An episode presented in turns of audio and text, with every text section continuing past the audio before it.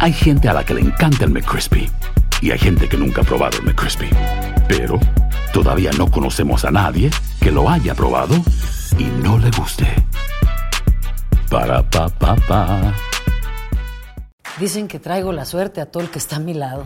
Y esa es mi mala fortuna. Basada en el clásico de Juan Rulfo, llega Univisión, El gallo de oro. Supongamos que la caponera puede inclinar la suerte a quien ella quiera. Estás tardando en conquistarla. Con Lucero, José Ron y Plutarco Asa. Este gallo está cambiando la vida. En una historia legendaria de amor y azar.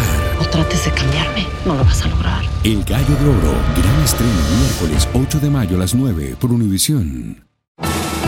Bienvenidos al podcast del Noticiero Univisión Edición Nocturna. Aquí escucharás todas las noticias que necesitas saber para estar informado de los hechos más importantes día con día. El presidente Biden firmaría pronto una acción ejecutiva para frenar la incesante llegada de inmigrantes por la frontera. La medida haría más difícil el proceso para solicitar asilo. Nueva York también recortará la ayuda a inmigrantes que han llegado masivamente a la ciudad. Veremos cuánto recibirán a diario para comer. En una parte está bien y en otra parte no, porque hay inmigrantes que vienen a trabajar, que se merecen estar aquí, pero hay otros que no se merecen estar acá. Un posible asesino en serie sería el delincuente que estranguló a una ecuatoriana en Nueva York y fue detenido en Arizona. Estaba libre pese a que fue arrestado por secuestro y agresión sexual. Volvió el fútbol arte de Messi a la liga estadounidense al iniciarse la nueva temporada. Veremos cómo le fue en su debut al mando del Inter Miami. Comienza la edición nocturna. Este es Noticiero Univisión Edición Nocturna con Maite Interiano y Elian Zidane. Muy buenas noches. Hace solo horas se dio a conocer que el presidente Joe Biden estaría valorando firmar una orden ejecutiva para contener el flujo migratorio por la frontera sur con México, Maite. Y es que la crisis migratoria, Elian, y los millones de inmigrantes que han cruzado de forma irregular se han convertido en uno de los temas más polémicos de este año electoral. Pasamos con Pedro Rojas, que se encuentra en Washington, para que nos amplíe más sobre esta preocupante información y situación. Muy buenas noches, Pedro, te escuchamos. Así es, la Casa Blanca ha confirmado a través de algunos voceros que efectivamente el presidente Biden está estudiando la posibilidad de imponer una nueva restricción a través de una orden ejecutiva o decreto presidencial a la posibilidad de que inmigrantes lleguen a la frontera y que puedan solicitar asilo.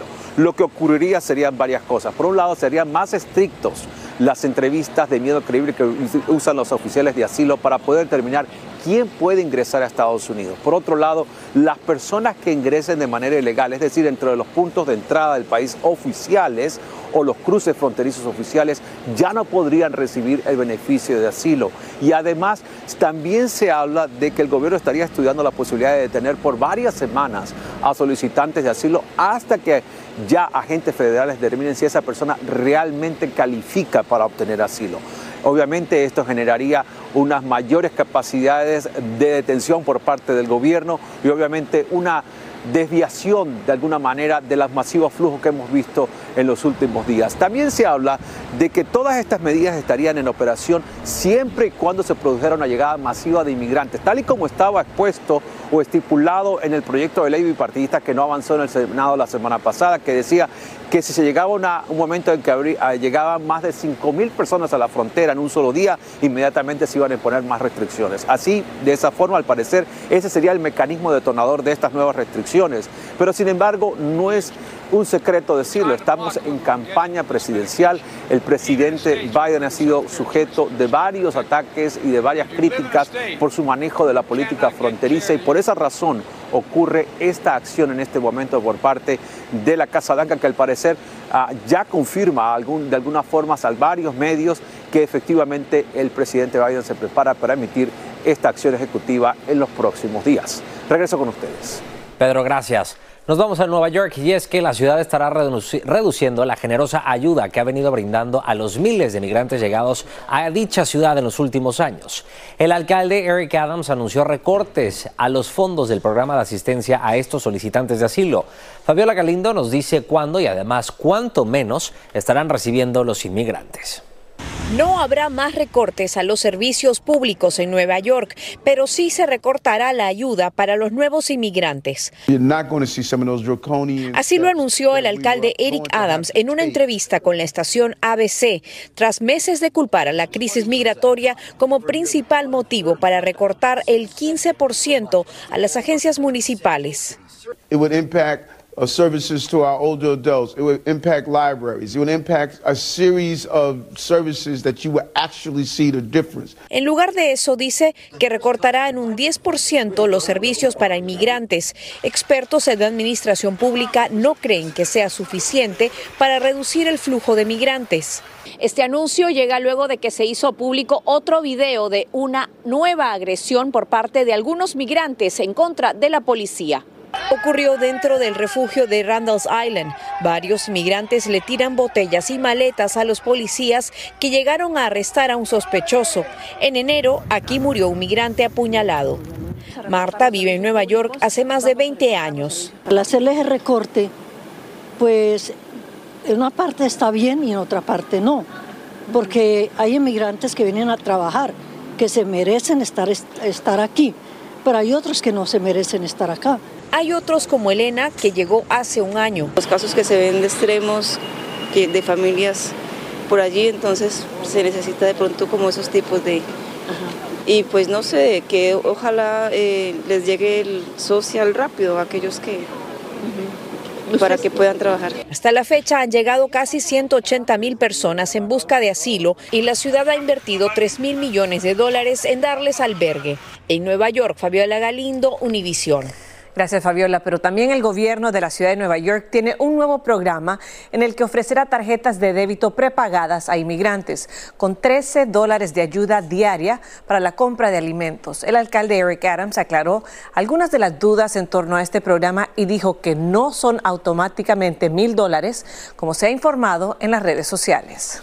Entre tanto, el fiscal general de Texas demandó a una organización católica, acusándola de alentar la inmigración ilegal y de operar una casa para albergar indocumentados. También pide revocar la licencia para operar a dicha organización caritativa de nombre Annunciation House. Reina Rodríguez tiene los detalles y las reacciones sobre esta demanda. Esta es una agresión en contra del trabajo humanitario, en contra de las organizaciones que lo único que hacen es apoyar y ayudar a los miembros de nuestra comunidad migrante y latina. De esta manera están reaccionando activistas ante la demanda interpuesta por el fiscal general de Texas contra una organización católica sin fines de lucro en la ciudad de El Paso que proporciona ayuda a los migrantes. Se acusa a Annunciation House de albergar extranjeros, tráfico de personas y operar una casa de seguridad. No sabemos qué pruebas tienen. Lo que sí entiendo yo es que es injusto que de un día para otro tengas que producir toda esta documentación sin darte la oportunidad de consultar con tus abogados. La demanda surge luego de que la entidad supuestamente le negara el acceso al Estado a ciertos registros para evaluar posibles violaciones legales. Ken Paxton, enfocándose en esta organización que está dando albergue y ayuda a personas que quebraron la ley, es necesario, si no... ¿Dónde termina todo esto? Paxton asegura que el caos en la frontera sur ha creado un entorno en el que las ONG, financiadas con dinero de los contribuyentes de la administración Biden, facilitan horrores asombrosos, incluido el tráfico de personas, y que su oficina trabaja día tras día para responsabilizar a estas organizaciones por empeorar la inmigración ilegal. El fiscal general Ken Paxton dijo que la acción legal tiene como objetivo el revocar la licencia de Annunciation House en Texas para operar como una organización no gubernamental. El problema es entonces que ahí serían los fondos federales que les brindan para vivienda, para comida y para otras ayudas que da el gobierno. La organización, a su vez, demandó a la Fiscalía Tejana y le pidió a un tribunal que decida a qué documentos puede acceder el fiscal general. Hay que ver que sí te puedo dar y que no, que es confidencial y que no, porque también me puedo yo meter en un lío. En un comunicado, la entidad dijo que la postura ilegal, inmoral y contraria a la ética del fiscal general de cerrar la organización carece de fundamentos. Y el trabajo que realiza Annunciation House es ilegal, también lo es el trabajo de nuestro hospital local, escuelas y bancos de alimentos. En McAllen, Texas, Reina Rodríguez, Univisión. Gracias, Reina. Y más de 150,000 deudores recibirán la buena noticia que su deuda estudiantil ha sido cancelada. El presidente Biden anunció que otorgará $1,200 millones para quienes obtuvieron préstamos de $12,000 o menos y que los han estado pagando por los últimos 10 años. El gobierno federal ha otorgado $138,000 millones para la cancelación de deuda estudiantil de casi 4 millones de prestatarios. Estás escuchando la edición nocturna del Noticiero Univisión.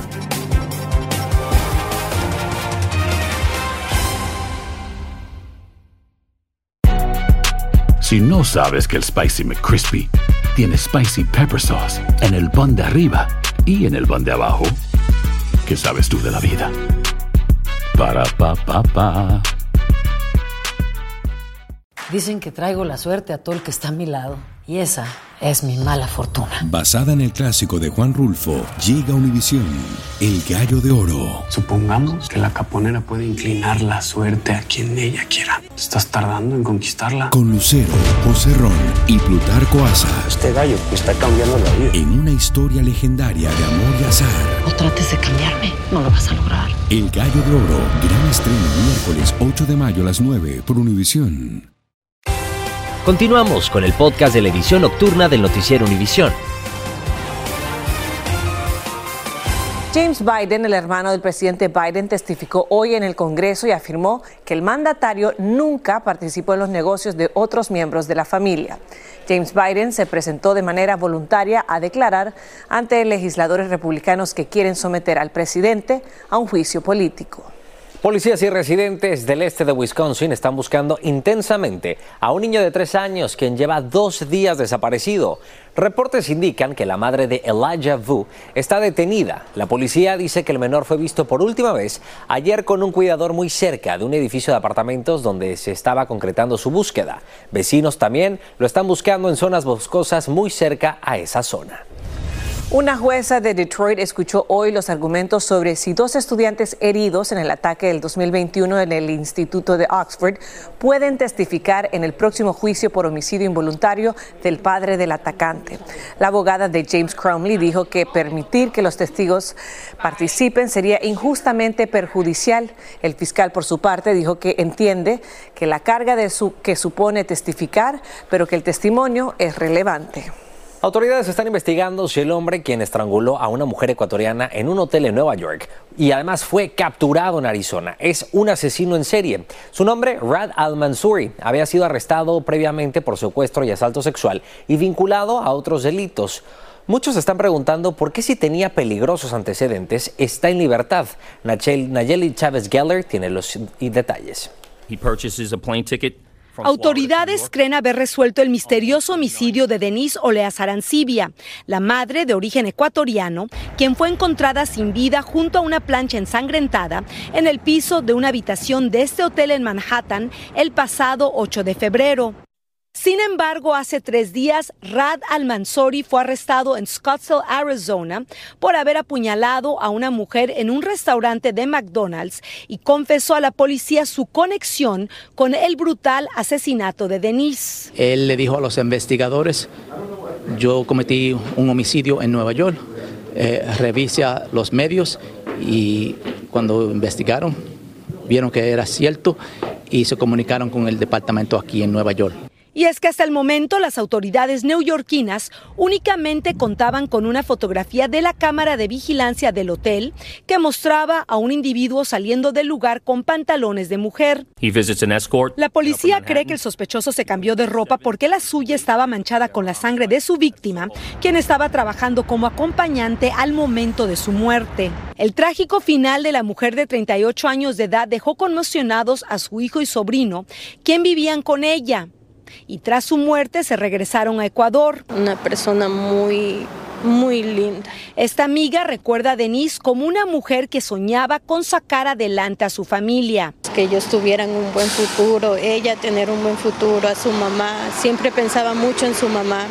Según Silvana, Denise le había dicho que trabajaba limpiando casas y oficinas en Manhattan. Aunque el fiscal de Manhattan ha pedido la extradición de Almanzuri a Nueva York para que sea formalmente acusado por el asesinato de Oleas Arancibia, la fiscal del condado de Maricopa ha dicho que el hombre permanecerá en Arizona, donde se encuentra bajo arresto con cargos por apuñalamiento sin derecho a fianza. En Nueva York, Nayeli Chávez Geller, Univisión. Y si planea viajar en American Airlines, prepare su bolsillo para pagar más por el equipaje. La aerolínea aumentará $5 la tarifa de equipajes para vuelos a Canadá, México y el Caribe. Ahora se pagará $35 por la primera maleta y $40 por la segunda.